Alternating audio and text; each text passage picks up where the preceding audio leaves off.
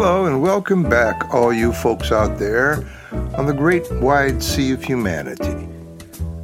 I'm Sam Thayer, back with more on the art, science, and party potential of going invisible. At last, in this long and sometimes laborious investigation into the hows and whys of going invisible, the sacrifices required, and the rewards accrued. Doc assures us that the practice is far from all work and no play. So, on a lighter note, I am at risk, says Doc, of misrepresenting invisibility as some grimly arduous uprising against a disagreeable, over commercialized way of life. It does feel that way sometimes, especially at the beginning when there's so much ripping of loops from hooks to be done. The soul searching required to root out deeply ingrained prejudices ingested with the Jolly Green Giant, Tony the Tiger, the Pillsbury Doughboy, LSMFT, and the Marlboro Man is not everyone's idea of a good time. But speaking from my own experience, informed by fellow travelers I have known, if you stick with it, going invisible will very likely reward you with the most fun you've ever had in your life.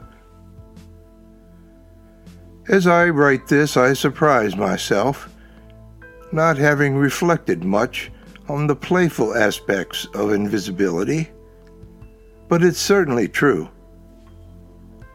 Since going invisible as a man well past middle age, I've had more fun than a barrel of monkeys, as the old saying goes, and it keeps getting better.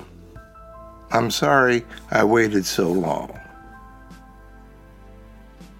I have recommended a few exercises for fledglings eager to spread their invisibility wings, such as the liberation of public practice, the wallflower pleasures of party practice, navigating workplace challenges, driving invisible, the occasional deep sea dive for reinforcement. All these become great fun once practiced with some regularity until mastered.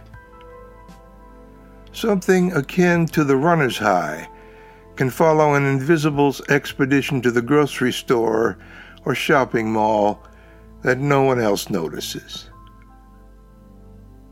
Going invisible opens up new worlds reminiscent of when we were children with fresh eyes, and every clump of oaks was an enchanted forest to explore. In adapting ourselves to this largely unmapped new world of invisibility, we can create our own exercises and practices best suited to our unique talents and circumstances. I will share with you one such practice I have given myself over to with consistent eagerness. It suits me exceptionally well for reasons I will explain. You might give it a try and see if it suits you too. I call this practice simply my night walks. Nothing special. Many people take walks at night. I take one at least weekly, alone if possible. Here's why I believe this particular technique works as well for me as it does. When I was a young man and restless, I used to walk the streets of my small hometown late at night to clear my thoughts and calm my emotions. I distinctly recall traversing long blocks of dark houses with paper shades or sheer curtains drawn, lights and silhouettes playing on the backlit screens, inhabitants moving obscurely in their frames like shadow plays, and my imagination soaring. Who is in there? What are their lives like? Are they happy or sad? Are they anything like me? I wore myself out wrestling with perplexing conundrums of human existence, human destiny, my destiny, and the meaning of life, all triggered by anonymous shadow people I would never know and who would never know me. My thoughts ran away with me. They never became clear. My emotions never calm. The best I could accomplish on those walks was to tire myself out until sleep would finally come. This memory has become a benchmark experience for me, a standard by which I measure my invisibility progress. Now, on night walks, I avail myself of the simple, obvious, universally ignored fact that none of us has a head a reality brought to my attention by D.E. Harding in his early 1961 classic of invisibility literature, though he never uses that term, titled On Having No Head Zen and the Rediscovery of the Obvious. Harding makes good use of the observation that if we stop assuming based on secondary information like tactile groping, mirrors, photos, if we stop just assuming that we have a head, which he calls an opaque and colored and hairy eight inch ball with various holes in it, unquote.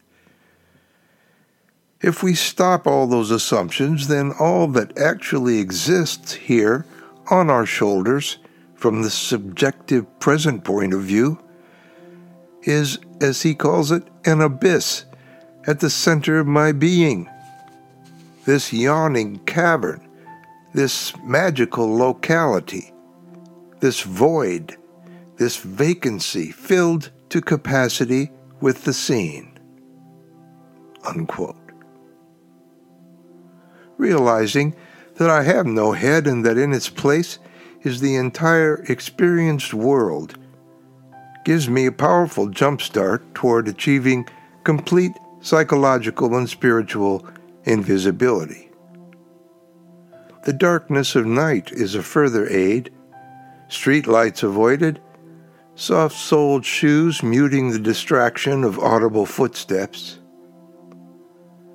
Some nights I cover miles of residential city streets with single family homes, duplexes, and fourplexes, apartment buildings, large and small, all with backlit shades or curtains presenting much the same shadow plays as so excited my youthful imagination. This older imagination of mine no longer projects inner turmoil on those window screens.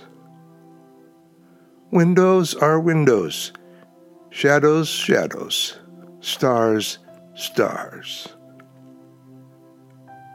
For hours, thoughts come and go without attachment, nothing to hold them, ghost clouds crossing my inner night sky. On a good night, my attention knows moments of perfect, thoughtless clarity pure and all encompassing, empty and transparent to every sight and sound the night offers. So clear, so calm. The word fun falls ridiculously short of conveying the pleasure I take home from my night walks. Coming up next, invisibility and the ART, is rescuing at least some artists from the marketplace clutches of econoculture. For more on Going Invisible, visit howtogoinvisible.com. All one word, no spaces.